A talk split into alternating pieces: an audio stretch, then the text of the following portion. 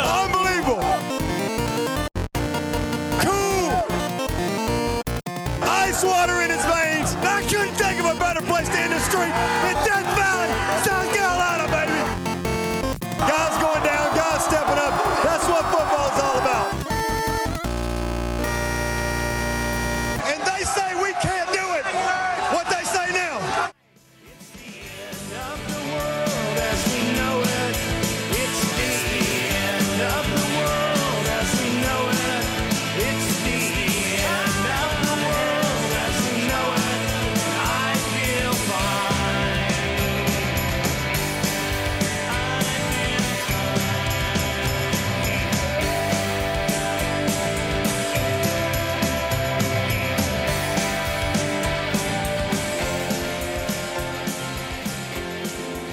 Welcome back to the Clemson Podcast.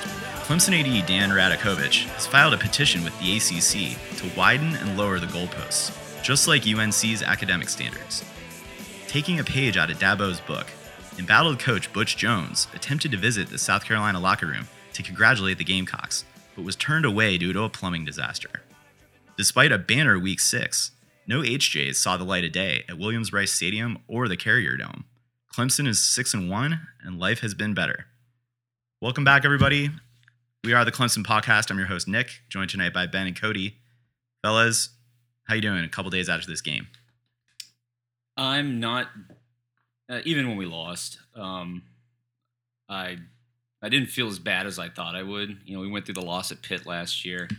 Um, that one sucked. We had kind of got a warning shot from the North Carolina State game. Well, that being said, I think we played far worse in this game uh, than either of those two. Um, but we lost last year and went to, on to win a national championship. So I do find some peace in that. And to be honest with you, I would rather a I'd rather lose in the middle of the season than at the end. This is about the same time I believe that we lost last year. Um, and then b I'd rather lose to a bad team than a good team. To be honest with you, because when you lose to a bad team, I know that Syracuse is not better than us, but that tells us all the things we need to work on. And I know those are correctable mistakes. A lot of that stuff. Lose to a good team, that just means that we're not up to their level. They're better than us most of the time. So I find peace in that. That being said, a lot of things have to change. Um, I've had better weekends of college football. I hate Friday night games. Uh, I hate them even more when we lose them. Um, did not watch any football Saturday and barely paid attention to the NFL on Sunday. So I'm getting back to it though. We'll be all right. The sky's not falling. We're doing better than Washington State, who lost uh, like by 30 points to That's a good point. to Cal Berkeley. Granted, they're they're not the Clemson Tigers, but they're they were a good team. They're a top 10 team, hoping Right. for a playoff position. But no, I, I tend to disagree with you on um, on how we lost. I will go into more more into the game, but I think Clemson played. They they played okay. They didn't play their best for sure. Syracuse played out of their minds, and they executed really well. And I think, in terms of comparing it to NC State or Pittsburgh from last year, I think those two games we played worse in than this actual one. And I think thus far in the season, or to the the seventh game of the season, we've been maybe a better team than last year's team. I, mm, Not with, I mean, granted, we always knew we knew what the upside was last year. We knew what, what Deshaun Watson could do, but I'm I'm still happy with the, this team's performance so far in the year. yeah, I think I don't know. I think it's kind of a bit of fool's gold sometimes when you go back and look at the Louisville wins and the Virginia Tech wins because you go back and watch those games. Both those teams um, really shot themselves in, the foot, in the foot at critical moments in that game, and that's how that game got away from uh, Clemson was able to pull away so big in those two games. Uh, that being said, honestly, going back and watching this game, Syracuse should have beat us by more than that. They had a lot of crucial penalties um, and mistakes, and some pass interference calls where, which you know, rightfully so, but their wide receivers had no business pass interfering. They were already open. I think Syracuse could have beat us by more. I think for me, one of the lingering things that maybe is getting washed out in some of the narrative coming out of this game is the fact that the defense let up 27 points um, to a Syracuse team and give them a lot of credit. Um, they game planned well. Eric Dungey, I thought, played just one of the best games that we'll see from a quarterback really in the last couple of years. Um, and yeah, I mean, still, I think it was a matter of this defense not being able to adjust um, and coming out flat um, against that Syracuse team. They also obviously have a lot of talent at the receiver position, but um, that was kind of the, the takeaway for me that was most disappointing about this. But I think that what gives me kind of hope or solace after this loss is I don't really know that they exposed any fundamental flaw behind this defense. I think a lot of it was just um, wrong team at the wrong time, the way they play tempo. Um, and, you know, we got it, as Cody, as you said, just their best effort. Yeah, and okay, I'll give credit where credit is due. Syracuse came out. They played tough. They wanted the game more. They played better. They executed better. I mean, they they did have more penalties than us, so they were making their fair share of mistakes. Um, but I'm sorry, there's no excuse for Clemson to lose like this. Syracuse has not closed the gap that much from a 54 to nothing loss last year, whatever it was. Um, this was Clemson's most embarrassing win since the Lost. or loss since the 13 FSU 11 uh, 2011 Orange Bowl debacle. Take your pick there, whichever one you think is worse. But this was the most embarrassing loss in a few years. Now that being said, Clemson has lost a lot of games in the last few years, but still, this was an embarrassing loss. From a national headlines, maybe you could say that you're looking at box scores and things like that. It doesn't look good on Clemson. It won't. It won't. Obviously, it's not going to look good when the playoff committee, you know, decides our fate. Um, you know, should should that happen in the coming months. But all in all, I, I think I, you know, looking at lingering things or things that were, were exposed. I really, I agree with you, totally. I don't think there was much exposed. They implemented a lot of pace early, and everyone's going to say, you know, we didn't come out with heart, we didn't look good. It was because we were like flat-footed. We were caught off guard on a number of of plays early on. but that Brent Venables- exposes weaknesses, right? it does, but I don't think teams can play with that. That was just a incredible, incredibly quick pace. I've never seen anything like it. They executed really well. It took a lot of pre uh, pre-game planning. A lot went into you know their you know their weeks of pra- their week of practice going against us. So I don't I don't really think that exposes, and I don't think the defensive players were lacking effort either. I, I was watching them get in the backfield. They just couldn't quite get to Dungey. Give him a lot of credit, as one of you said. You know what the funny thing is about their pace? You know, Clemson teams of years past, especially under Chad Morris, where we'd run 90, 100 plays a game, our offense was up tempo the entire game long. Those guys were conditioned. that We had enough, I guess, uh, talented enough reserves to come in and, and spell some people at times. Syracuse is not that deep. You notice that they actually slowed down towards the end of the third quarter and into the fourth quarter. Their tempo was not nearly the same. Yeah, I chalk that up to talent too. Um, I mean, I think Cody, you're right. Maybe we didn't expose anything new, or Syracuse didn't necessarily expose anything new. I do think we saw some of the things that we were criticizing this defense for, and there hasn't been much. I mean, they played an amazing year so far, and you know they've been they've been really the the strength of the team.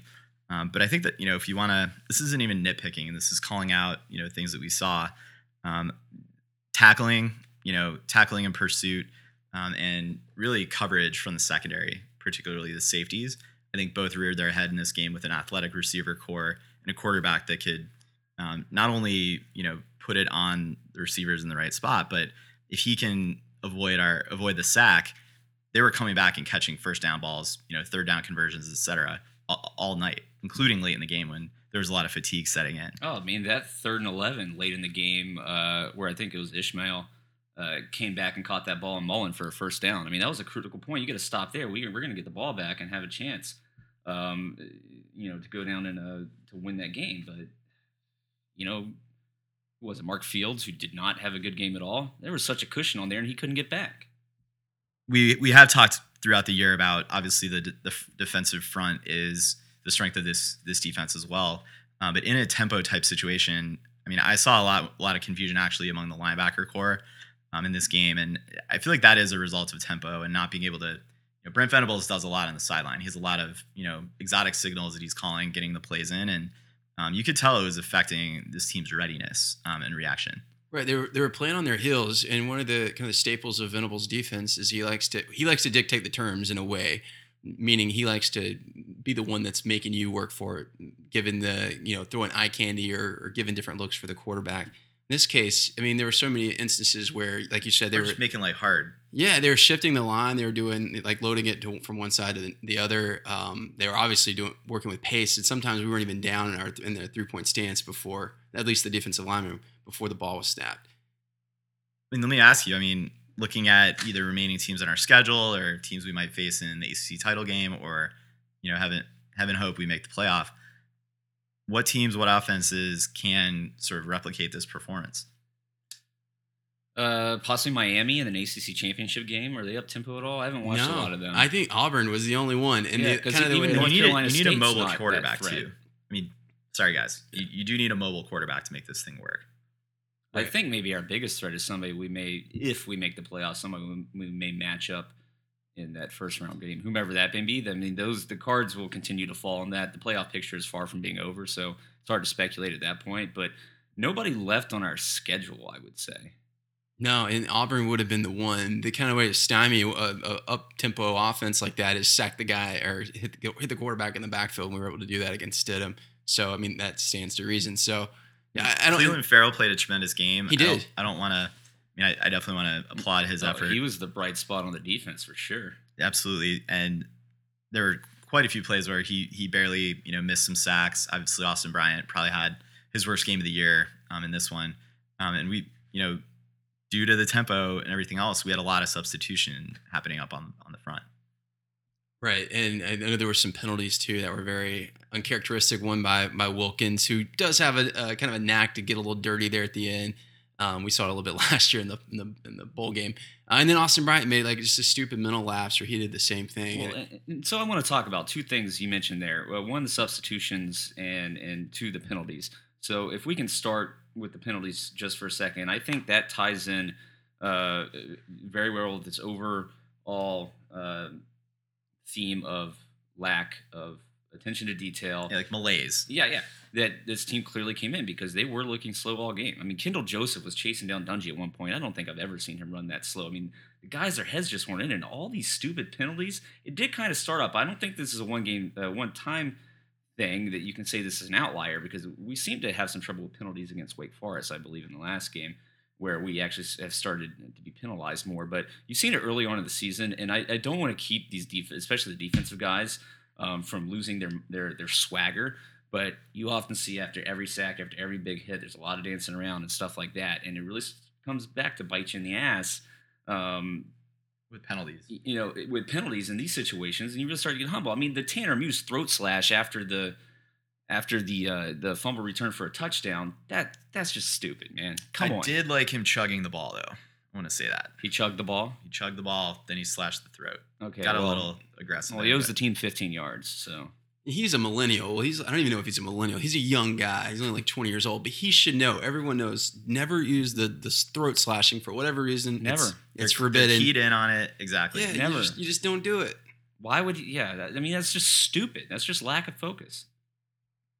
Um, a couple other things I noticed kind of breaking this game down. Not only 27 points, like okay, you can arrive at that number a number of different ways.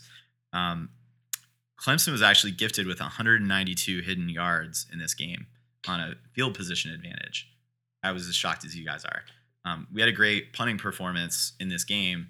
You know, to when Will Spiers was using his foot, not his arm. Well, And, uh, improvising. you know, we we also had a turnover for a touchdown. So 192 hidden yards, you know, is almost two lengths of the field, plus a, a touchdown So on defense. Is that 192 yards factoring in Muse's return? Is that like that 70 yards or so?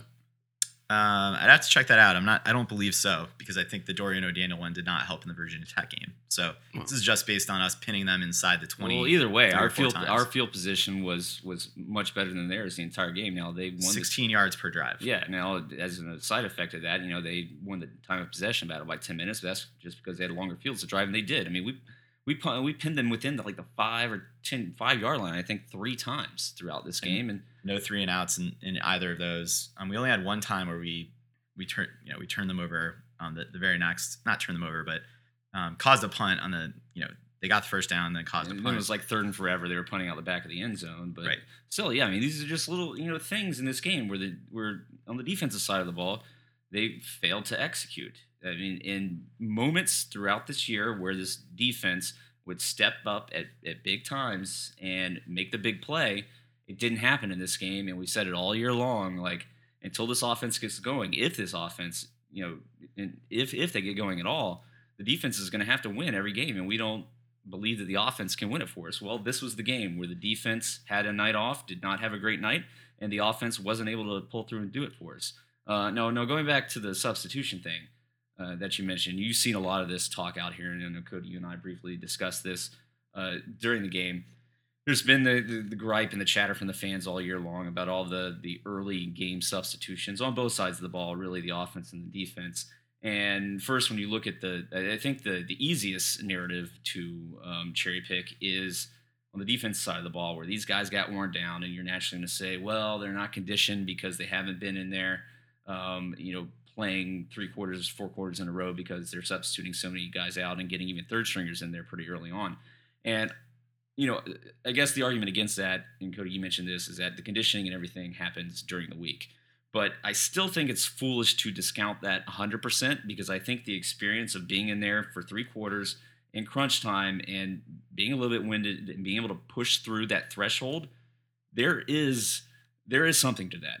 I believe. I don't think you completely can completely discount it. Where I think the substitution comes into factor more is on the offensive side of the ball. But I'll let you go talk about the defense first. No, I, was, I agree with your logic there. I just don't. I don't think I agree with it. And I know others have said that on you know on social media that, that you know giving these guys those those reps when they're when they're a little fatigued might help them. But I, I totally disagree. I think you actually you actually you stand more of a chance of risk to get, uh, for injury when you're fatigued. So I I, I, th- I don't think that had anything to do with it. Well, then how many points would they put up had we not been substituting early all year. It'd have been worse. And theoretically, it would have been worse, right? Because those guys would have been tired, more tired, because they've been used more all year long. I'm just saying, there's something to be said about that. You can argue both sides of it. I would not completely, I think it'd be foolish to completely discount the fact that these guys weren't battle tested in a game, except for maybe the Auburn game. I mean, to speak about fatigue for a moment, I think this this bye week, you know, it's hitting kind of at the middle point of the year after seven weeks, so slightly after that. Um, good timing, I guess, to get get a very tired and worn out team. Um, you know, some rest and ability to recuperate. Um, but even going beyond that, like I don't really know.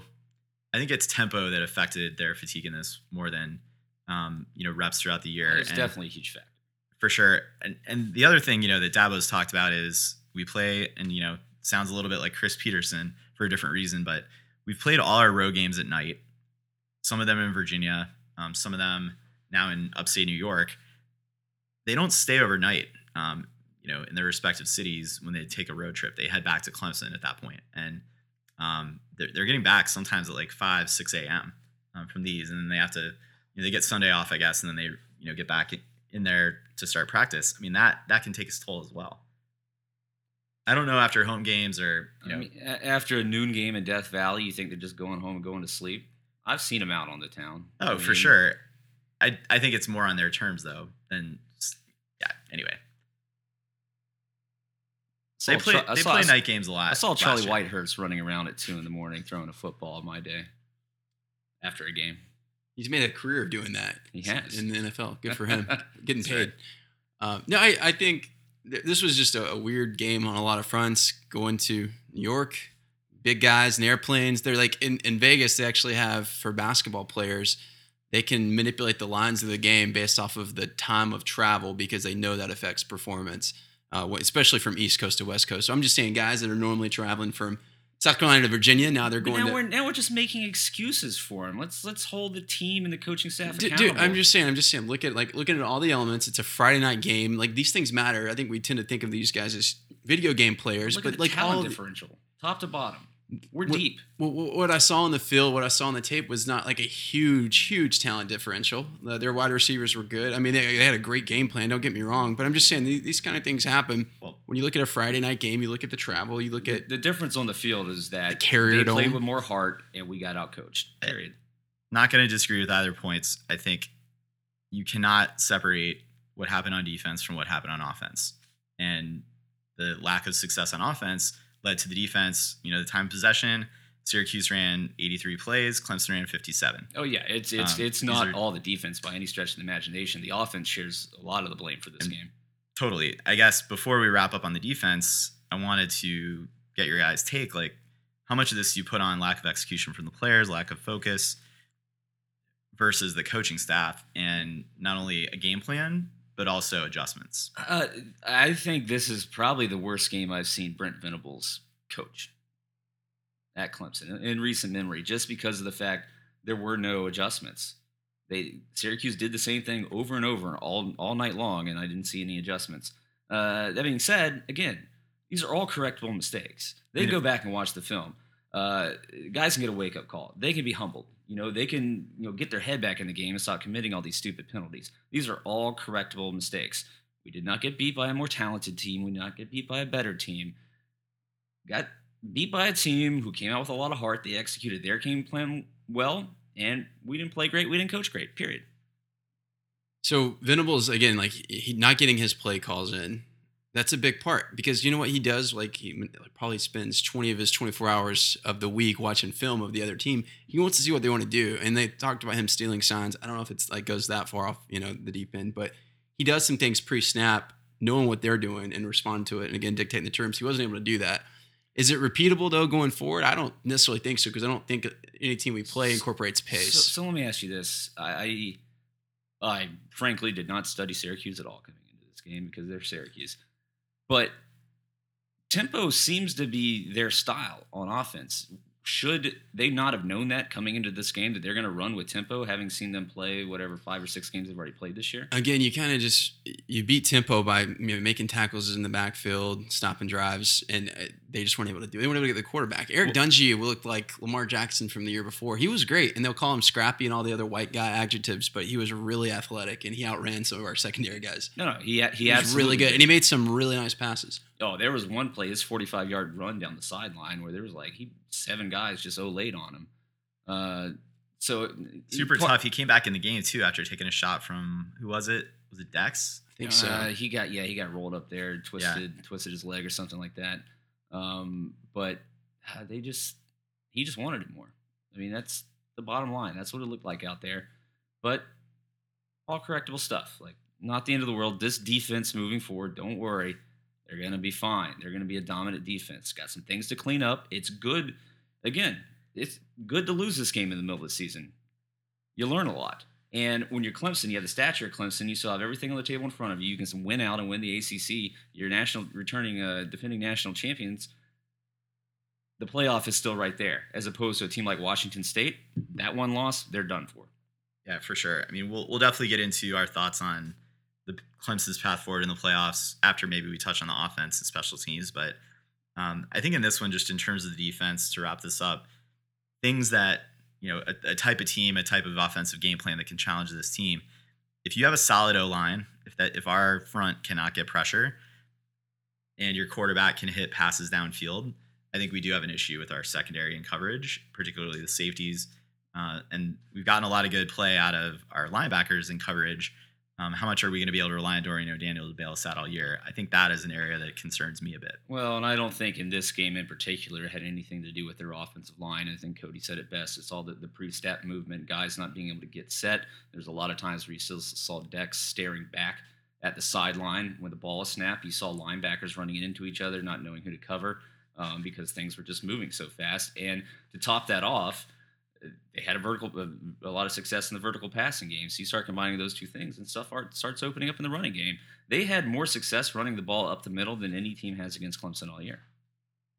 Yeah, and if you, you could chalk up 14 points, two touchdowns to one. Mark Fields missing a tackle, and again, that's just our that is our defense. We we that's kind of the trade off when you're so aggressive and you your system relies on shooting gaps. Well, sometimes on the back end, if a, if a team can execute, get the right play call in, which they did in that first drive, it was just Mark Fields to make a tackle. If he misses it, that's just that's, that's the long pass over the middle. Uh, I actually no, thought that, it was Ryan Carter that broke busted a cover. It was, I believe it was Fields. It was Fields who missed. It was Fields who missed an open field tackle. Yeah, and then he ran it for the touchdown. And ran it for the touchdown. Now, but who's to say? I mean, they had just driven the whole most of the field. They were like down to the thirty it was 30, 25, uh, 12, I think, or so something like that. There should have been a stop. I think I, I was talking about the, their second passing touchdown.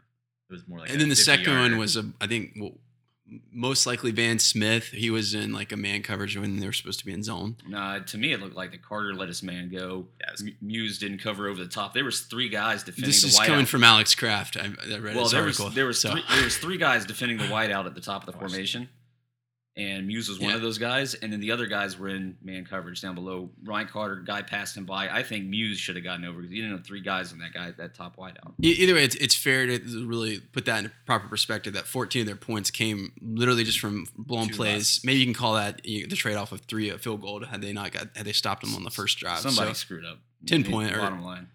Yeah, yeah. So I mean, like that's the that's the so difference. What's, what's, a Mason Rudolph going to do if we face them? What's a you know what I mean? This is Syracuse, Eric Dungey. Like they've got a solid receiver corps. You know, don't want to disparage Eric Dungey, but there Ish- Ishmael's going to play in the NFL.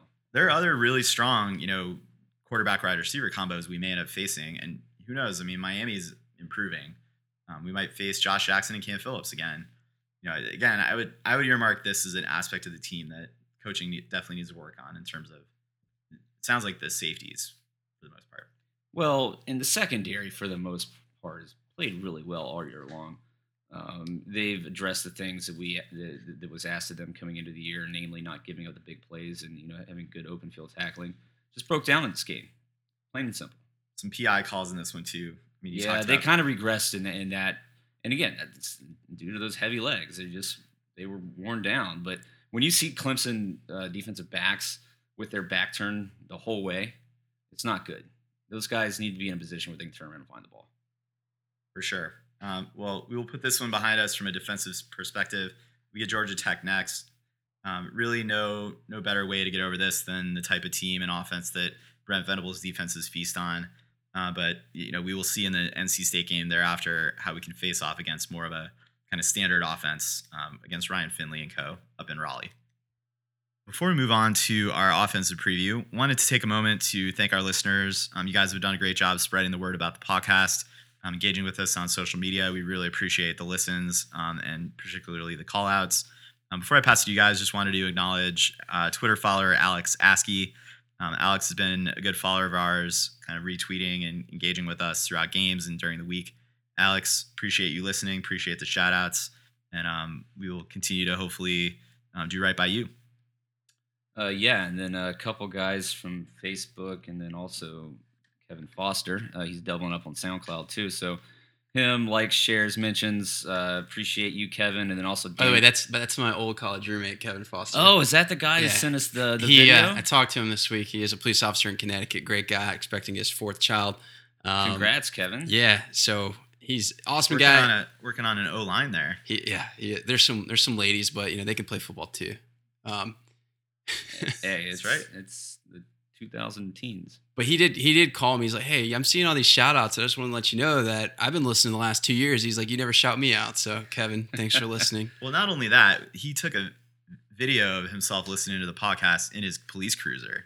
So we appreciate that, keeping the streets safe Yeah, and tuning into. that's what he does. He listens at night at four o'clock in the Little morning. Clemson, South Carolina, out here to San Francisco, California, to a police cruiser in Connecticut. That's that's pretty cool. Yeah. Um, and then one more guy, a nice uh, message on Facebook from Daniel Alvarez. Uh, he's currently he's currently a student at Clemson. Uh, so good luck there, Daniel, with the the rest of your studies. Yeah, so we really appreciate everyone reaching out. You know, if you listen to us, you're a far flung listener, you're down the street in California, you're in, Cle- in Clemson, you know, let us hear from you. Um, love hearing from our listeners, and you know, we want to continue to produce a good show for you guys. Uh, but why don't we convert over to the offense? So, guys, in this game, tale of two halves. But you know, to be honest, I think this offensive game was was lost earlier in the week, um, last week, and um, for me, this comes down to the decision to not only start Kelly Bryant um, coming off an injury, but actually by elimination not have uh, one of the backup quarterbacks um, taking primary first string snaps last week.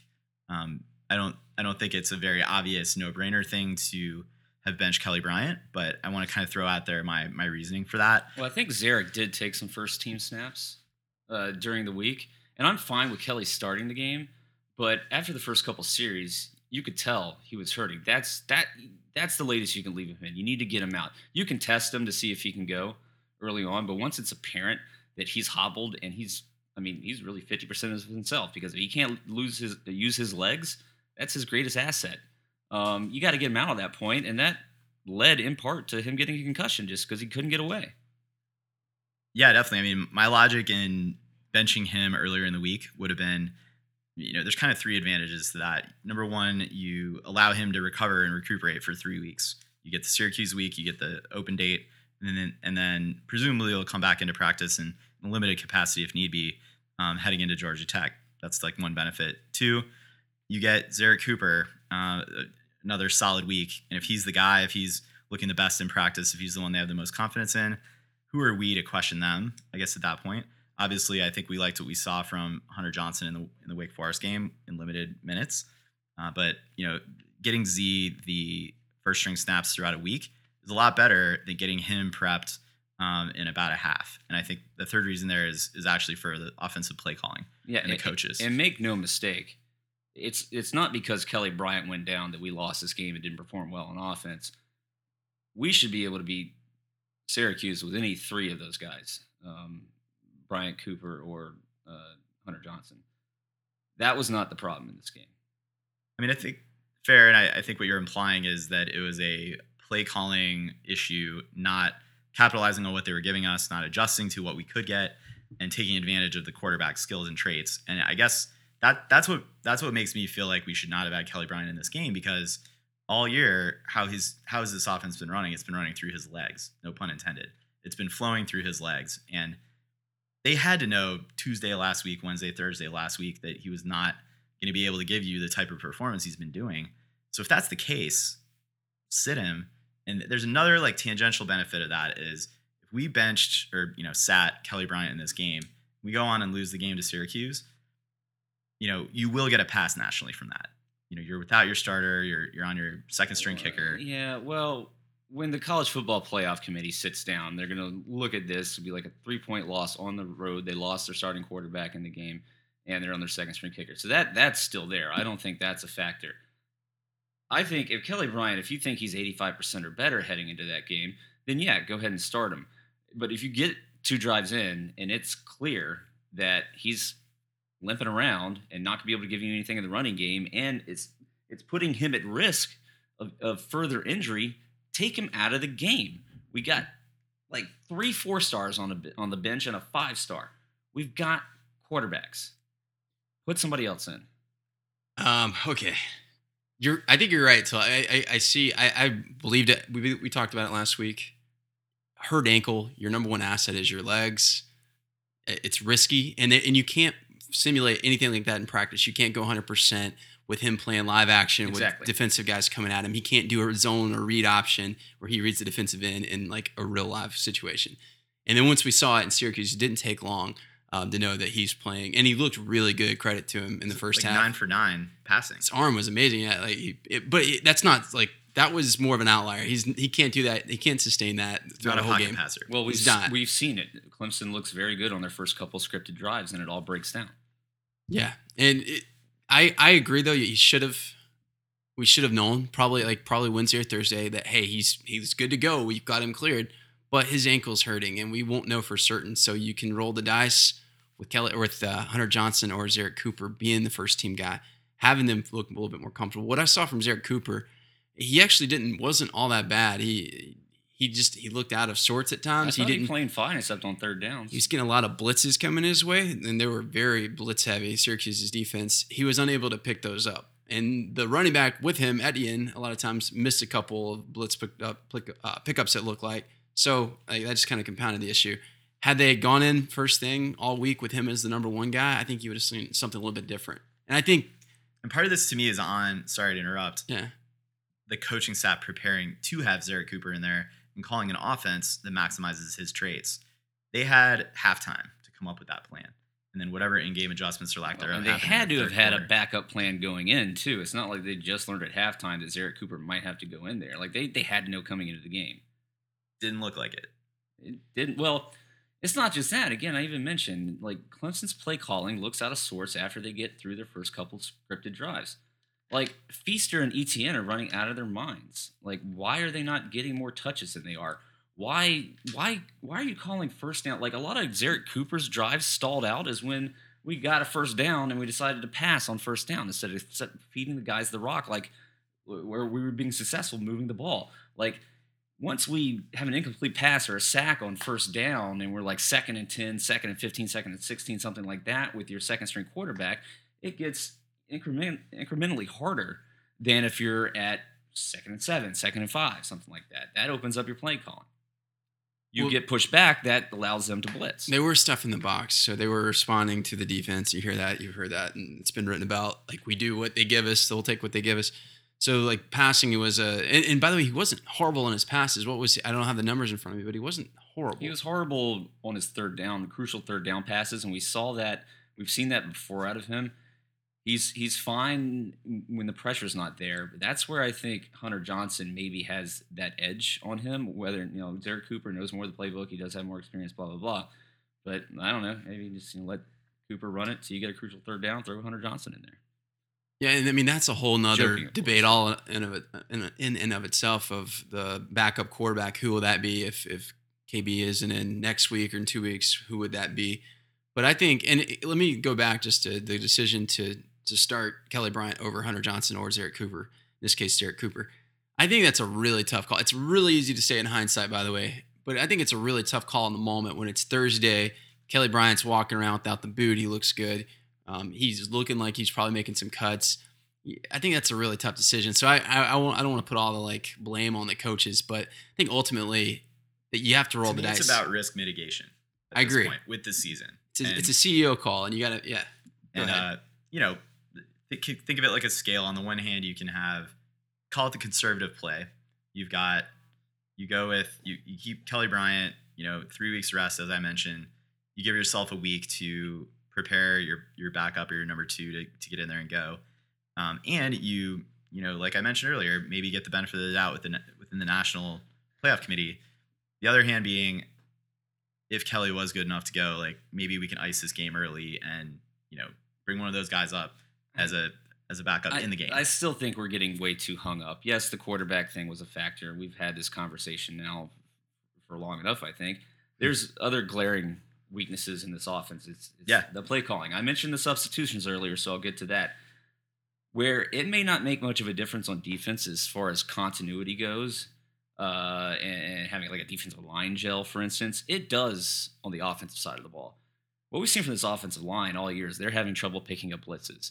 And when you're cycling in and out guys on the offensive line to where you're not having your five best guys in there learning how to play with each other, getting on the same page, especially when you have replacements over last year, that's going to come around to bite you in the ass. And that's what has happened. It happened in this game. You've already, you've seen them struggle this year, struggled into this in this game to the point where if it was Brian in there or Cooper in there where they were feeling pressure, those guys haven't played long enough to have the experience and awareness to get out when they need to, when to throw away the ball. Kelly Bryant had uh, that one um, um, intentional grounding call.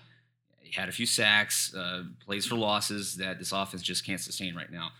Um, so that's one of the things uh, that and where I think the substitutions across the whole team. I think it's actually a bigger factor on the offense than it is on the defense, and it had more effect on this game on the offensive side of the ball. Yeah, I think from you're right to point out like kind of what's a what's a lingering effect and really not seeing much in season development happen from the offensive line is a bit con- concerning, particularly the right side. Um, and the, the blocking capability of our running backs, I think, is another kind of ongoing liability. Well, you mentioned Cody Etienne missing a couple blocks. Well, that's why you give him the ball because you know he ain't gonna hit nobody.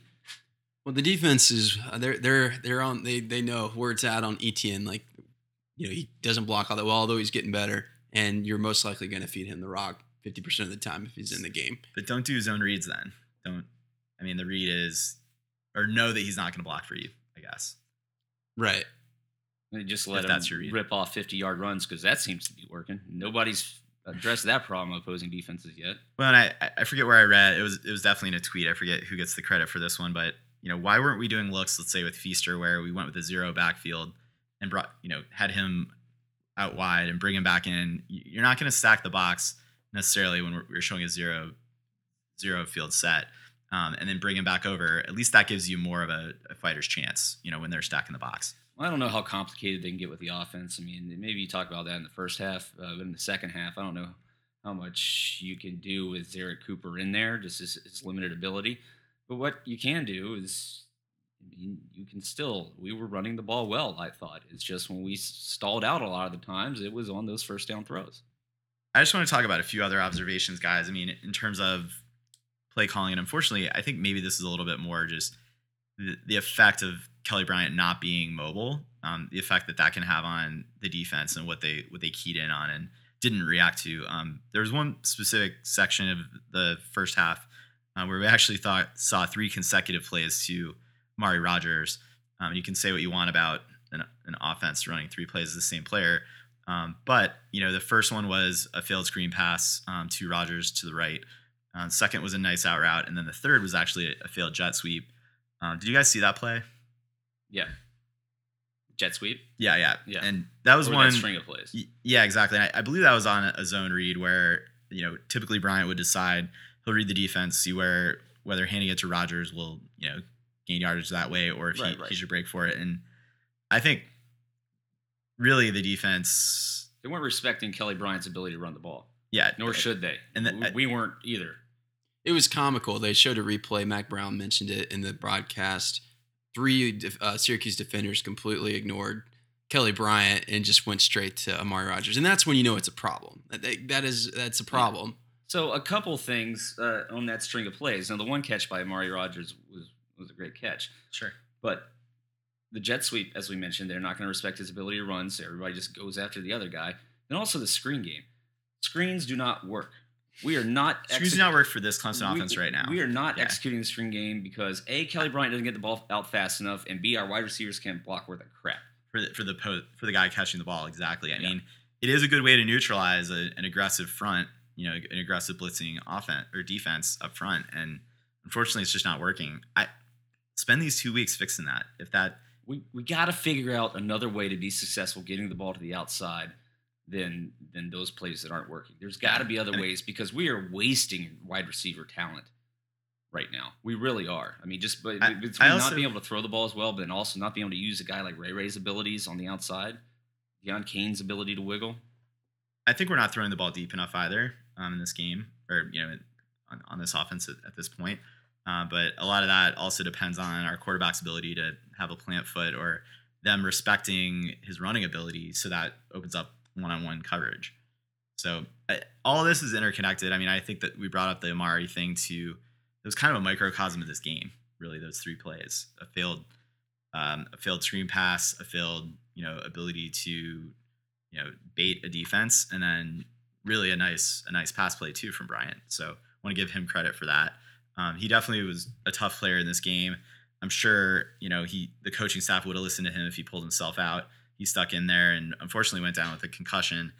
Um, second, you know I don't know that the first um, moment in the Auburn game was a concussion or not for Kelly Bryant. We had a scary moment in that game. The wind was knocked out of him. I, I, I thought he was concussed at first too, but you could tell afterwards it was the wind. But this one was scary. I mean, it's the way that he goes limp there. You never know. Like you, automatically think concussion sometimes, but Well, and it's a I dome. never know if it's like a like a concrete floor underneath Yeah, that too. But I never know in those things if there's like a spinal injury or something like that.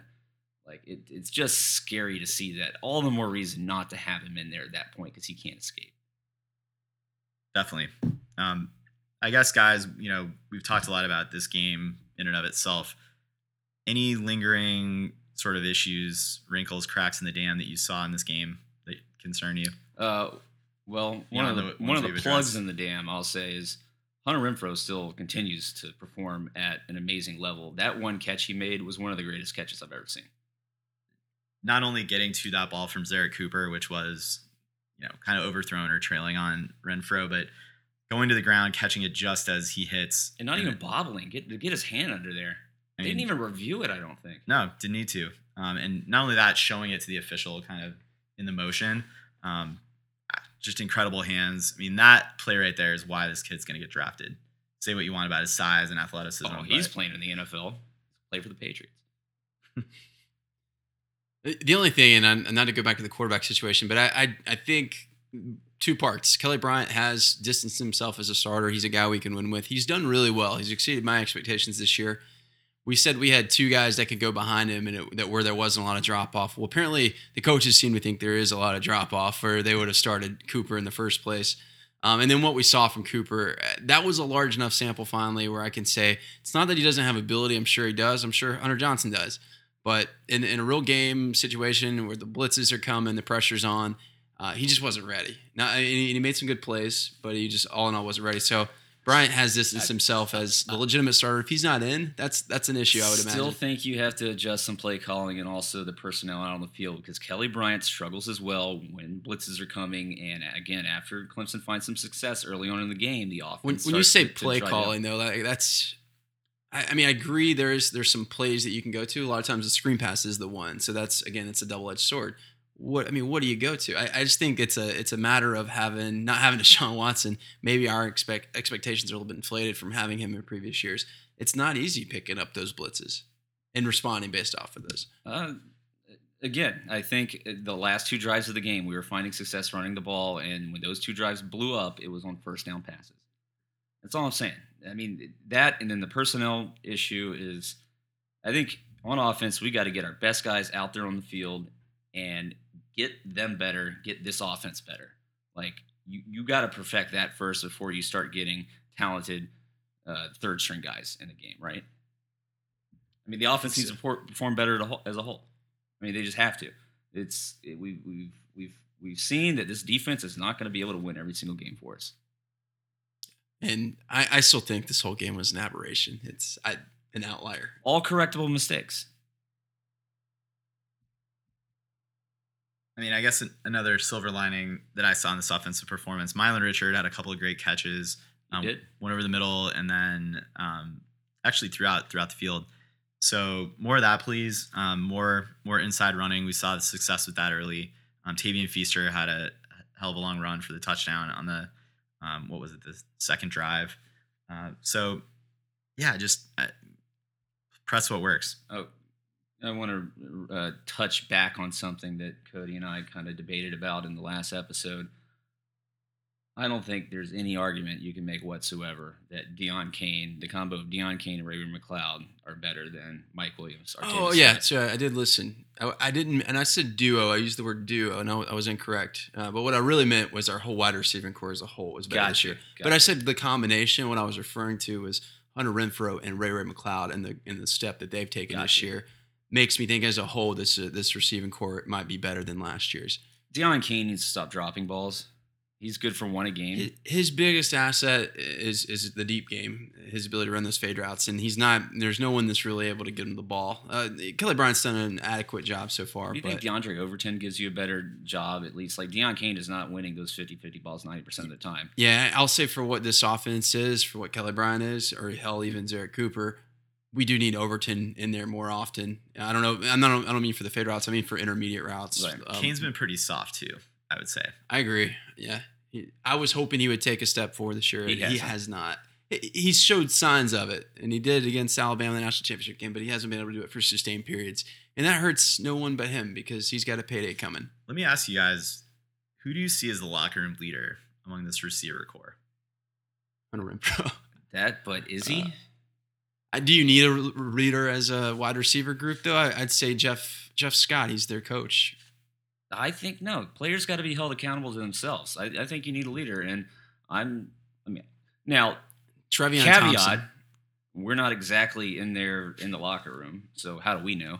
Uh, we're not hearing anybody that's taking ownership. So, no, I mean that's and that's actually one of my notes uh, about this game as a whole. Uh, yeah, we're better, t- more talented at linebacker this year. Well, you know, unless you go up tempo and throw the ball, then Tre Lamar, your best hitting linebacker, isn't in the game. Um, but what you lose from Boulware, even though he's not as physically or well, as physically talented as, as, some of the linebackers we have now, just that hard tenacity and the leadership on the defensive side of the ball, and then on the offensive side of the ball, leadership from a guy like Deshaun Watson and Artavis Scott, Jay Guillermo, and Jay Guillermo, right? that's we're missing, and that's an element that this team doesn't have yet. And it should have been expected because this is not the same team as we lost some key pieces from last year, and this is a younger team. Not to say it isn't going to happen, and it is fair for them to to go through, um, you know, uh, these kind of um, uh, motions. You know. Yeah. Uh, yeah, I think for for a Syracuse game like this, kind of perfect storm, a lot of conditions existed for this to be tough. I mean, it's hard for any team to go on the road on a short week against what will be a bowl team, most likely, um, and win these games. This kind of stuff does happen. I think having a strong vocal leadership core among the team can help you get over the hump or in the middle of the game or on the sideline after a bad series. Yeah, you got your coaches yelling in your ear, but you know, I did not see a whole lot of players pumping up players on that sideline. Well, they're and, tired. that's fair. They're trying to catch um, their breath. You know, and I, this is not me levying a bunch of criticism. I just you know, I'm wondering if that gear is there for this team. And I, I look around. I mean, we've we have graduated a lot of guys. How many how many seniors can you name off the top of your head on this offense? Well, most of them lead their leave their junior year, so I think we almost had to start. Crowder is. I think Crowder's the only one because he went to the the spring day or the senior day or whatever it was, ACC media day. So yeah, it's it's still a young offense. Um, I believe he is the only senior. He's a redshirt senior. Yeah. So, Anyway, just but a- yeah, just a- leadership. just I a mean. Mitch Hyatt is the guy. He's seasoned. He's one of the leaders. Um, uh, I you know I hate to put like, I don't think there was great great leadership last year. I just think Deshaun Watson was that damn talented, and he was more of a quiet leader. Just do it by example. I think I just think the talent isn't there, particularly at the quarterback, in the same way that Deshaun Watson. Uh, was. And the offensive not, line is not playing as we thought they would. they've been good all year. They've This had is supposed to be a better offensive line than it was last year. it has been. I, I don't think in pass protection. I think there's been a. I think there's. I mean, running the ball. Yes, we've been better. Um, I think that is run blocking last year was not good at all. I'd uh, say you could. The, the debate in pass blocking is Deshaun Watson had a level of awareness and elusiveness that yes, Kelly Bryant escapes a lot of sacks. How much trouble did Right. we have at right tackle last year? It was the same guy. But that's what I'm saying. regression. The the, the continuity isn't there because we had we had issues with Jake more. for Morgan as well, but Yeah, and Pollard came in and Yeah. spelled him, and then eventually Anchrum, Anchrum came on. But It hasn't been great, but you're you're right, totally. I think it's the same like Deondre Francois concept. How much of it is on the quarterback and his ability, and then the DC's propensity to sniff that out and then attack based off of his inability or Bryant's inability to pick up the blitz. And let's It's not like put a- it. Let's not put it all on the offensive line because you're missing Garrett Williams, uh, who was a really good blocking tight end, and then also Wayne Gallman is, is a far superior blocker than anybody we have on the team right now from the running back position. Right. And you know, if you've got CJ Fuller out there, they know he's out there to block. He's not out Yeah, there. we're not run. giving him the ball anymore. They, they definitely don't fear him when he when, when the zone reads. That's for sure. Yeah. Uh, so lingering question marks on this offense. I mean, we were we were in a position where we needed this offense to win a game because the defense had a bad night, couldn't get the job done. You know, plenty of if you want to call it this, blame to go around. Plenty of factors leading into this, and you know we are optimists on this show, believe it or not, as much as we've been complaining tonight. Um, but I think you know if you are being real and pragmatic about this team right now, I don't think we have all the answers right now, and I don't think you can say, "Oh, we'll we'll bounce back." We beat Pitt last, or you know, we lost to Pitt. We ran the table last year. Um, Pitt happened after the Florida State game last year, so that was in. I think that was our next to last ACC game. Might even have been our last game before um, we went into rivalry week um, last year. So that was in November. We we still have uh, three formidable ACC foes left: Citadel and then South Carolina. Um, plenty of games left. Plenty of plenty of teams can challenge and clue in on you know some of the stuff we put on film in this offense. And the biggest question mark we have right now is the health of Kelly Bryant and the ongoing health. Maybe he gets that ankle right in the next two weeks. Maybe the concussion is not a big deal. Let's hope so for his sake. Um, really, uh, for for his lifetime. Uh, but you can re-aggravate that ankle pretty easily. I mean, that is depending where it is, etc. It's not something that you know is just going to go away. Well, I think it'll be good for him to have a couple, well, at least this week off and a couple weeks in between games. Uh, you know, I think if in years past with Deshaun Watson, if you go to him bye week and he has a bum ankle, that you sit him for two weeks and you allow him just to come back and play because he'll be ready for the game.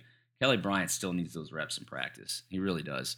Um, so he's going to take a few days off this week until they feel confident and comfortable enough with him back out of the field. I think they said he was uh, running today, um, but he's going to need to be back to practice practice next week. Well, that wraps up the offense. Let's flip it over to special teams really quickly. The only highlights are as they were lowlights in this game um, that I thought it was would be worth talking about. You can take your pick here, guys. Uh, why don't we start with the the fake punt or sort of the the misaligned punt? Um, if we learn anything from Andy Teasdall, I guess what we can expect now is Will Spiers to throw um, a crucial first down to Christian Wilkins coming up but he certainly seemed to do this one on his own merit. I think this was a designed play where he was meant to do a rugby punt unless he saw a coverage that he liked, and then he was going to throw the ball to, to, to Muse. Uh, seemed to see what he liked, but there was coverage there, and this was just a complete flop. Okay. First off, let's start with giving him credit for his performance this year as a punter and for him the last couple of games improving on the things that he wasn't doing well, and that's getting the ball inside the 20. He's done a fantastic job at that. Now, that being said, his play calling abilities leave something to be desired. Um, now, if this play goes well and he connects on this pass, it's brilliant. But he didn't. and Tanner Muse wasn't even close to being open. And But I think you have to consider the game situation. We pinned them deep. They they were not moving the ball well at that point. they moved the ball didn't they moved the ball enough on the last their last drive of the game no matter where they got field position to run out the clock it's not like they scored they just needed enough to run out the clock i, I think hindsight in part is 2020 but i think there's a lot of valid criticism for giving a freshman uh, Any type of read, yeah, to make. this responsibility Yeah, that, that card should not be in his pocket. It should not be his option to make. now if anything this is a learning moment we may see some play way down the road where we benefit from him learning from this and i again i'd rather this happen against syracuse than in a crucial moment in a playoff game when i think what was it the acc championship game where teasdall just off Yep, and- against UNC, Yeah. kind of called his own shot, and then yeah, but so- against Oklahoma, exactly so rather Connected. have this happening at syracuse in the middle of the season and him learn from that um, and we saw last week he completed a pass for a first down on a, on a fake punt so yeah, I, I think you got to coach him up a little bit better than that, or at least in this situation going into punt. If you really don't want him to, to throw the ball, you tell him you do not have the read on this play, do not throw the ball. good enough. Um, two missed field goals in this game, one in the first half. Um, this one, not really sure if it was a, a situation with the hold, um, but really didn't get too much loft or air under the ball, and it sailed pretty wide left. Um, that was the one we joked about. Um, Dan Rad changing the dimensions of the goalposts. Um, you know, that said, Alex Spence's confidence at that point had to be rattled. Um, he, I, I think at that point he was one for four on the season. Um, went down, did make a field goal um, later in the game. I think that was in the third quarter. Um, Yeah, To go to we tied it up at 17 all. yeah, we tied it up. But Point is, we can't trust him from anything over 30 yards, which essentially means we have to get down to the, the 13 yard line to feel confident we can kick a field goal. I mean, this this is far more concerning on special teams than the than the blowing the fake punt. I think because moving forward, we have absolutely zero confidence that we have a kicker who can make a clutch kick. Would you guys have tried uh, Will Spiers in this game? I mean, this game was a game we wanted to win. He's maybe not, not a- the right time. There's a difference. He's not a place kicker. Christian For sure. Grooms is our third string kicker. Uh, he's the only other guy on the team with experience actually kicking the ball. He had, I think, two PATs last year. I think at this point, going into you got two weeks of practice. You Open- open kicking yeah, competition. Open open kicking competition. Yeah. Absolutely. And if you deem Spence is the the best guy uh, for the job, if he misses his first kick against Georgia Tech, you put in Christian Grooms because it's one thing of how you look in the practice. It's another thing of how you actually look in a game situation. Can I say, can I recommend we just don't have a field goal kicker if we're not in the red zone or maybe even beyond? I don't know what that limit is, but well, how do you guys feel about the, the decision to kick a ball there late in the game um, on a you know failed drive going down? Would It you was- have gone for it? Uh, I think it was 12 yards to go, maybe and or it 10 was yards to go. it was uh yeah it was uh, we we had several yards to go and it was down the middle. He was almost dead on center. And it's a 38 yard field goal. He has the leg for that. That's not a hard field goal. Um, I can't fault you taking a field goal. I mean that should be a gimme for a scholarship for a scholarship kid. It should be, but you've, you've learned now, and I just think I just don't think you risk it and further risk his psyche going forward. So what do you do? Like, do you punt? Maybe. Do you go for it? Maybe, but I don't think you kick a field goal. That's just Jamie that's like a turnover. Jamie Skalski. Maybe so, but I Like think a fumble. it is it is like a fumble. You, I mean, you could at least gain a little bit marginal bit of field position from it, or take the risk of the you know the upside of converting on a fourth down. So We're Clemson. That should mean we have a good offense, typically. I mean, I'm Yeah. not saying we should be able to get 12 yards on anybody at any time. Obviously, we were in fourth and 12 for a reason. But I think you you play third down differently. Right, I think that's where Oh, the absolutely. That's the You know. difference. You don't take shots on third down with your arm. If you can, if you can make a third and eight, a, a, a fourth and three, then you you do that. I think Make it between manageable. I think when we're between the 40 and 15 yard line, that's four down territory from this point moving forward. So you start thinking about it differently on third down. right. Well, enough about special teams. I mean, obviously, this you know Clemson right now in the S and P Plus advanced rating system has us at 122nd in the country special teams, large largely predicated on our punting, um, which maybe isn't fair to Will Spiers, but I think that was based on some early results. Um, field goals for sure, um, and kick returns actually. So um, Etienne or Etienne, actually, I want to give him credit. Um, he's looked really explosive. He, he chose to come out on one. Six It yards a little bit deep, late. Six yards deep. Got to the 25. Oh, can we place a wager? That wouldn't have been any worse. Sure. Uh, Etienne, Etienne. Etienne, I'm sorry, or Ray Ray, who who um, returns a touchdown first, and I'll take Etienne. I don't get to take him. You, you could actually you could take Etienne. I'll take Ray Ray. Okay. What, what's what, what's at stake here? What are we talking about?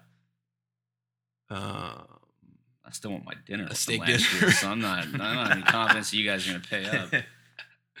All right. Uh, I'll, I'll buy you a PBR at the bar. sounds good. I'm gonna go wild card Hunter Renfrow.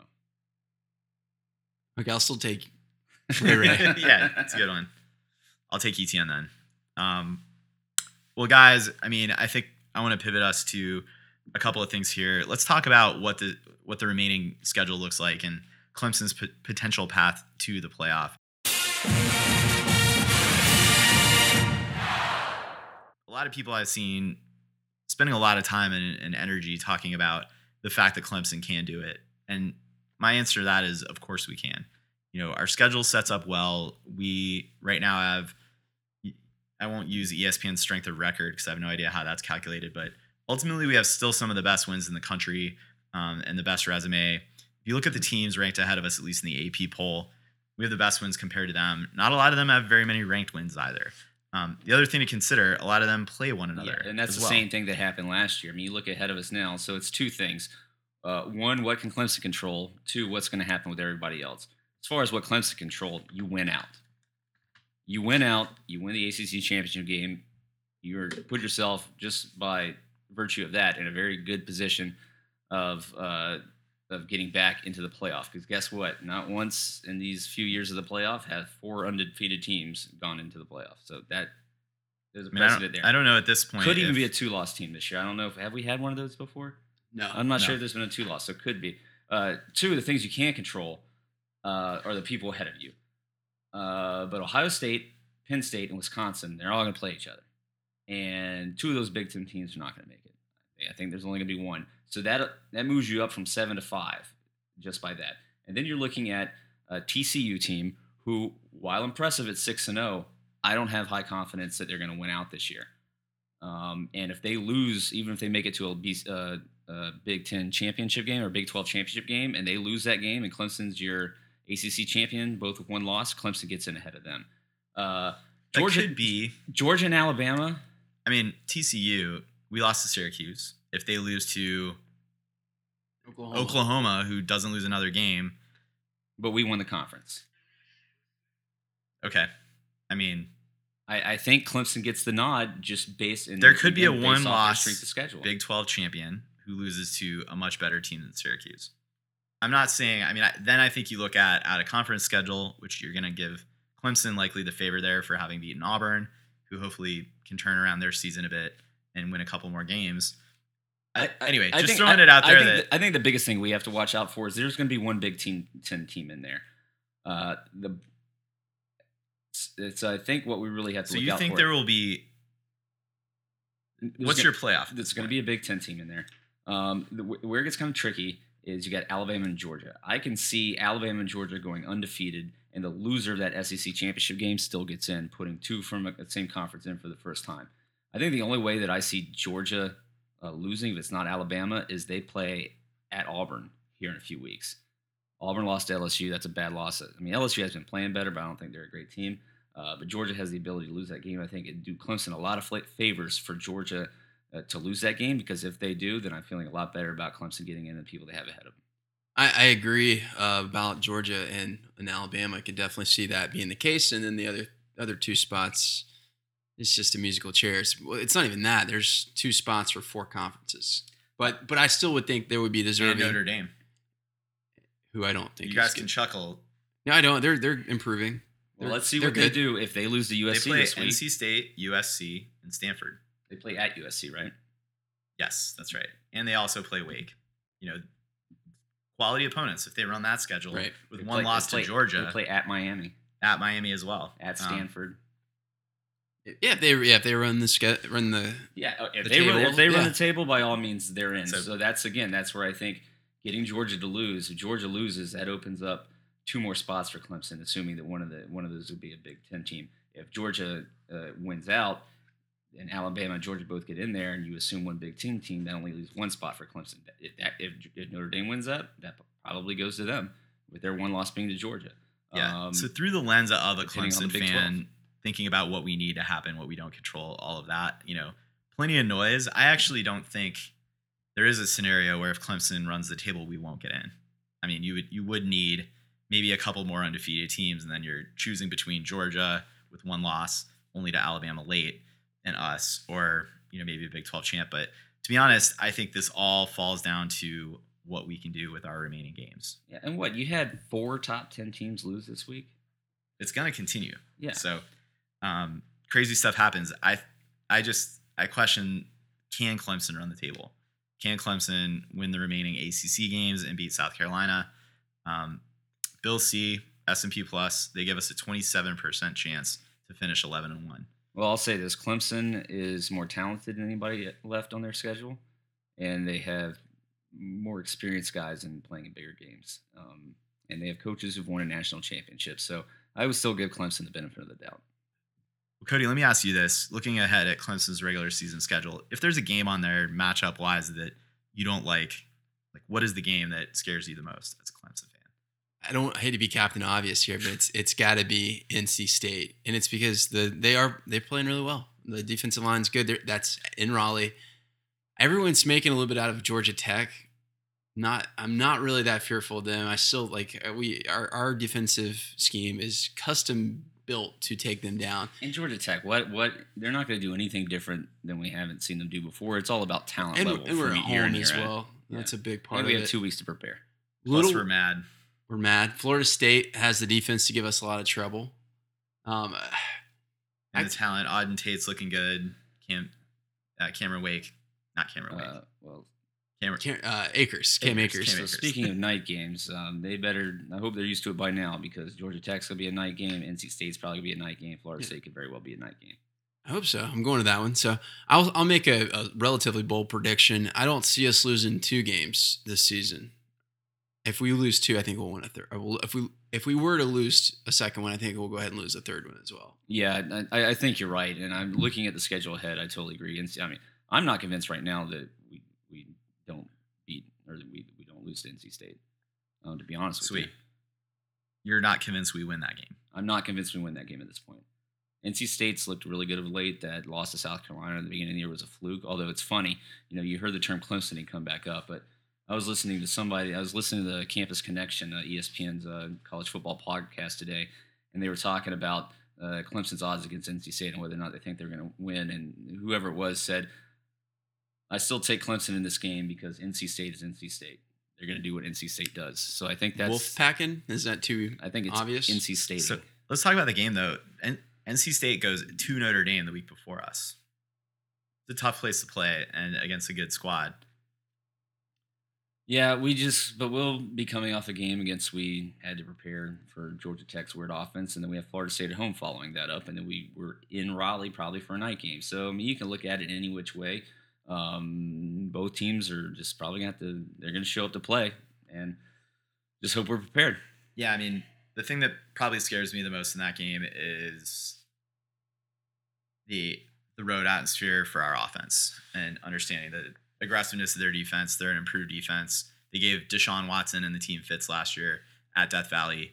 Um, I think that's going to be the aspect of this game that scares me. I mean, I do think Finley is capable as a passer, um, but yeah, it's for me, it's that defense. Let's put it this way: if this defense has an, our defense has another performance like they did against Syracuse in any one of our remaining big games, um, then we will lose that game because the offense is not going to win it. Yeah, I think I still think Florida State they're slowly but surely bringing along their quarterback. That defense, again, they always say defense travels, the speed and the size travels, and I think that their defense is going to show up with a, you know an added level of intensity. They don't have a whole lot to play for, but they would like to beat Clemson. I'm very sure of that. So those are two really tough games back to back. Yeah, I think at this point, I mean, you, you got to look there if you're penciling in another potential loss for this team. I got to hope the coaches, the players themselves will take lessons from this Syracuse game and bring all the motivation they need into both of those, plus Georgia Tech not looking ahead to that tough stretch. Um, the question still remains for me can they put the pieces together as a team? in all three phases really. Uh, you, you you can't. I think you can play special teams to where it's not a complete negative and losing you games. I mean, you know, all the stuff we said about the offense, the defense, etc. We don't want to put this all on Alex Spence, but we lost by three. We missed two field goals. You know, could that easily happen against NC State or FSU? You could see it, right? So it, the rest of the team's got to pick up the special teams. I agree. I hate. I would hate to say that. Our, you know, looking back at the beginning of the year, our most valuable player, one of our most valuable players was Greg Hugel, and factoring in what is the replacement level player, what is their value, what's your what's your It's like war, opportunity cost. right? Like Yeah. in baseball, they call it war. So don't- yeah, I don't think it's the rest of the team needs to pick up the special teams. I think the rest of the team need to help the defense out because the defense cannot carry it on their shoulders all year long. Yeah, definitely. Um, I mean, I guess you know maybe guys we can talk about reactions after this game. I was I was pretty heated. Uh, we're not used to losing, you know, and definitely not used to losing to unranked opponents in our conference, um, be it on the road or at home. So kind of a, a weird feeling. I think really the most frustration was just how this one played out. Um, it wasn't you know a singular play that beat us. There were a lot of moments where you saw this game, you know, missed opportunities and missed moments and you know, I- saw a lot of. I, foolishly, I decided to log on to social media throughout the weekend and actually watch other football games. Should not have done that. Should have Now, gotten man, outside. And, when we lose, you turn off the TV, you wait till Monday, and you get back into it. Especially on a weekend where South Carolina wins too. When South Carolina wins, no matter who they beat, no matter if it's a crappy team that they beat, Uh, they Tennessee of is the a crappy team. Yeah. Yeah. they come out of the woodwork. Um, pat yourselves on the back, South Carolina. I think you, you, you got a coach fired, um, most likely. Um, but yeah, it's just shut off football. Come back refreshed. Going into a bye week, we have two weeks to rebound. We'll be fine. yeah, I just saw some weird stuff. I mean, you, you know, we're gonna lose. People are gonna overreact online, and then you kind of saw a backlash to the backlash.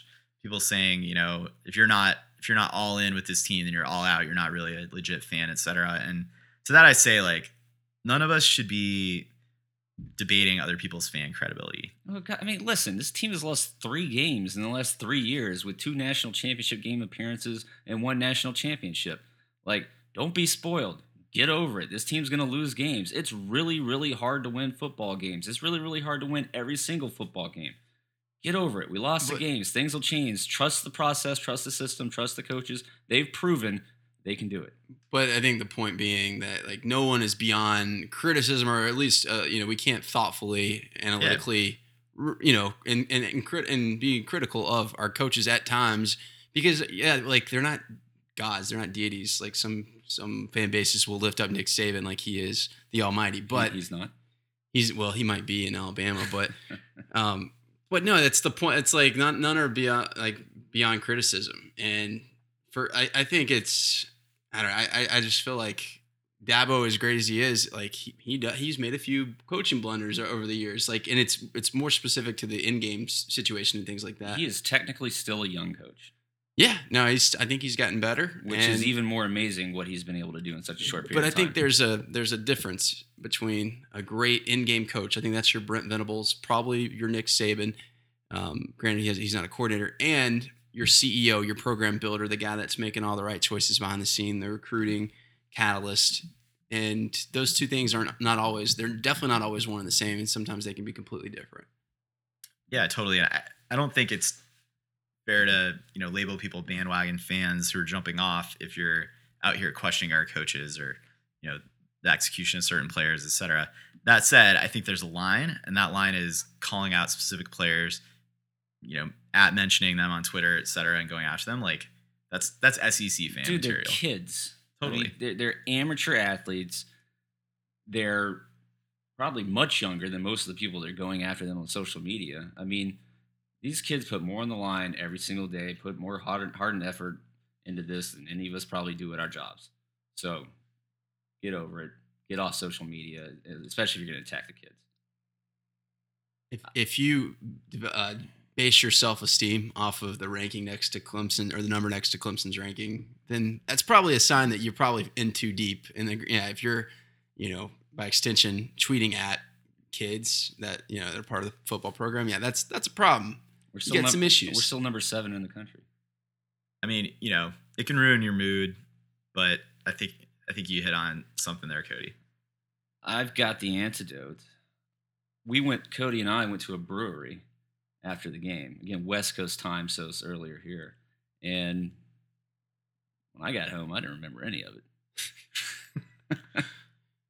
I didn't. We I realize was you advocate, actually- I a drinking, smile we advocate drinking responsibly here on the podcast, but I had a know, smile on my sometimes face. you need one more than than other times. if there is a silver lining to this, if Clemson wins out the rest of the regular season, the South Carolina game will be his 100th win as a coach.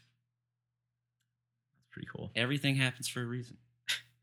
Um, well, one other thing I'll mention about the weekend is as bad as we were feeling about this this loss, watching Saturday unfold. Actually, did did watch football Saturday.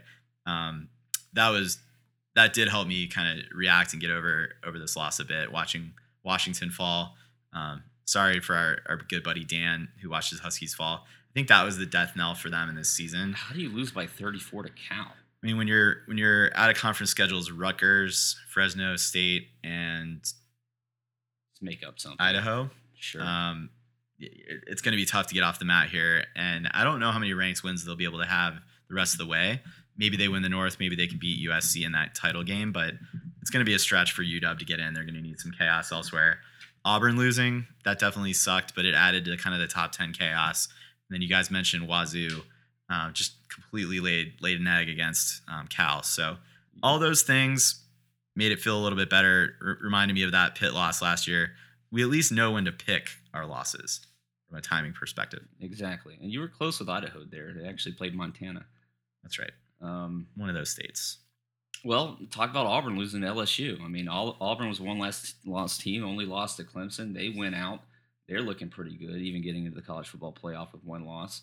Um, and they go and blow it to LSU. So Yeah, and I watched that one. That was very much on the on the coaching. And if, like th- those are two losses now on Auburn's coaching staff. I mean, I you could say the Clemson was a 50-50, but a, a coaching decision here or there would have potentially shifted the tide for them. And no pun intended. And it certainly did against LSU. That was just baffling how they didn't give Jarrett Stidham uh, some more like uh, easy intermediate routes. It was anyway. They didn't have the eye of the tiger. Is that what you're saying? Yeah, they were like Or the no eye. eagle eye. They had an eagle eye, not the eye of the tiger. Yeah, eagle's not as good as a tiger. so speaking of, s- I don't know.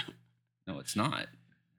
I mean, They lost to the Tigers though I mean, if you're twice. if you're throwing the two in a in a fighting ring, I'd, I'd want to be a tiger. Tiger's gonna yeah, win. Yeah, How many eagles though would it take to beat a tiger? it's mini. Um, as Gus Malzahn played quarterbacks against Clemson last year, They didn't beat us though. right? So a tiger still beats three eagles. That's what, Right. we're, is what we're saying. Okay. Yeah. it beats a cock, a gamecock, a chicken. Thanks for clarifying. Yeah. Um, so do we think Butch Jones is gone? He's definitely gone. The question is, does he give his AD reason to do it between now and the end of the year? Um, the, you know, the coaching cycle. You guys remember when Spurrier quit? You know, everyone thought, oh, South Carolina can get a head start and a jump on the coaching search. They were the one of the last teams to hire a coach. Yeah, but they're South Carolina. Tennessee does have a better pedigree. A name I heard them throw out there was Mike Bobo, former Georgia OC. He's a head coach at Colorado State. Um, Clemson fans have talked about that being one where maybe he can recruit Trevor Lawrence to flip. I don't personally see that happening, but those two do have a relationship. Um, How about Dino Babers? He just won a big game. Congratulations, Syracuse. You just lost your coach. He's not. do I think there. he'll get hired away? Yes. I don't think it'll be It, Tennessee. it won't be this year either. yeah. Um, uh, from uh, from Purdue, is that right? Jeff Brohm. Or Brohm? Yeah. not from, not Yeah. yeah, Brohm. From Maybe Purdue. Brohm. Um, I mean, he played at he played at Louisville. Is that right? I'm not sure. Yes. Yeah.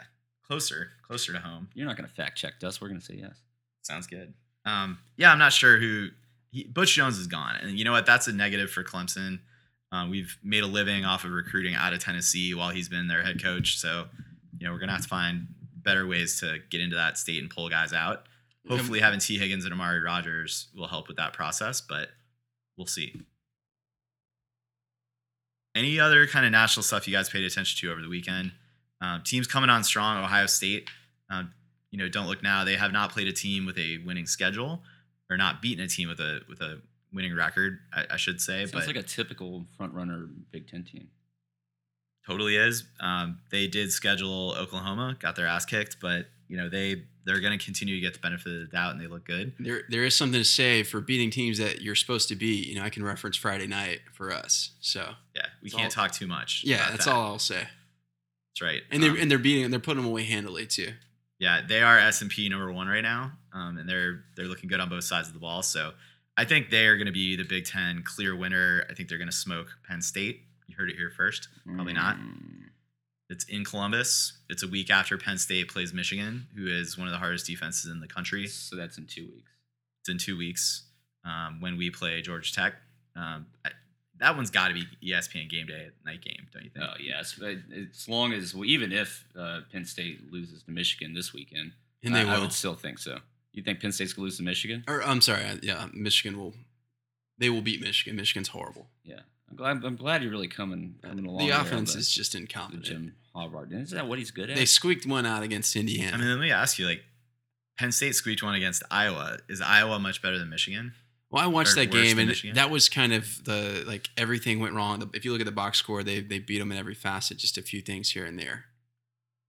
They should have won by like three touchdowns. I was not as bad as Indiana, or are they? They're probably actually they're probably close. But no, Iowa's better than Indiana. I think it, I think at Most home years. at home they are they're very good. They're better at home. Yeah, that's fair. Uh, but anyway, I think the Big Ten will shake itself out to some extent. I expect Wisconsin. They do play Michigan. That's really their only game until the Big Ten title game. It's going to be them. They probably will go undefeated. Watch PJ Fleck and Minnesota upset them though in that rivalry game. That'd be interesting. I don't watch a lot of Minnesota football. It's not that exciting. Um, anyway, I think we're gonna wrap it up there from a national national perspective. Um, what are you guys gonna do in the bye week? Not record a podcast. Um, uh, you know, get some brownie points uh, for my wife. Paint the bathroom. I- Um, I got to think of that's about it. something so like new girlfriend doesn't break up with me. So I got to think of something to do because you know, I don't have like a house to paint or an apartment to paint. Because all she knows is I, I watch football too much. So if you guys have any Have suggestions, you heard of a restaurant? It's these places where they'll make food, bring it to your table. You ever, you ever taken her on a date? no, I mean I take her to the boardroom where we watch the Clemson play, but that's about it. Yeah, So that's dating in the digital world. The chivalry is lost. Yeah, she seems to like Clemson. So That's cool. You got her a shirt. It's good. Excellent. Um, yeah. what are you so- doing, Tully? I, I'm not sure. I haven't decided yet. Probably not watch watch any sports at all. So uh, gonna enjoy that. Uh, fall has hit here. Uh, we've got forest fires or wildfires happening in the Bay Area, but you can still get outside a little bit. So uh, I don't know. Hope to do some of that. That sounds lame. It sounds like you're a dad. Totally a dad. Total dad life. But uh, yeah, looking forward to I don't know having a week off from reflecting on Clemson. Um, this loss sucked. We'll get over it. You know, hopefully this was helpful. I think for you guys to talk through as it as it was me, um, and for our listeners too. Hey, in in three years of doing this podcast, we've only had to talk about a loss three times. That's not too bad. One That's being right. a national One per championship year. game loss. Yeah, one per year. If we get to two, we shut it down. That's right. Pull the plug. Um, well, with that said, we will pull the plug on this episode. Thanks again for everyone tuning in. I appreciate you listening, and we will catch you for some type of podcast in and around the Georgia Tech game, likely to be a recap. Um, may do some type of preview. Look for that. If we do on our social media, you can find us on Twitter at Clemson Podcast. We're also on Facebook under the same name. You guys know where to find us. Keep shouting us out. Uh, we will we will continue to engage um, in this show and online. So thanks again, everybody. We will wrap it there. Thanks everyone, and go Tigers. And I'm so I'm so happy for our family. It's not, it's not, this is not for just us. This is for the Tajh Boyds, the Stephone Anthony's, the Grady Jarrett's, the Nuke Hopkins, Sammy Watkins. Y'all built this. Y'all started this foundation. And all we did is build upon it. And we finished it. It's been 35 long years. Clemson, y'all been waiting 35 years. It's finally coming home, baby. It's coming home.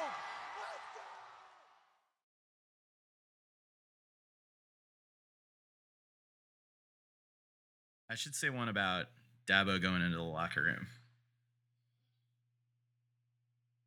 Or we could do like Butch Jones tried to go into the South Carolina locker room, but was overcome by the smell of feces. Taking a page out of Dabo's book from the night before. Yeah, Butch Jones. Butch Jones attempted to go into the South Carolina locker room, but couldn't get, couldn't get through the door due to the backup. Everyone likes a shit joke. They were in Knoxville, though, weren't they? I think they were. Oh yeah. But either Still, way, they, whatever. that works.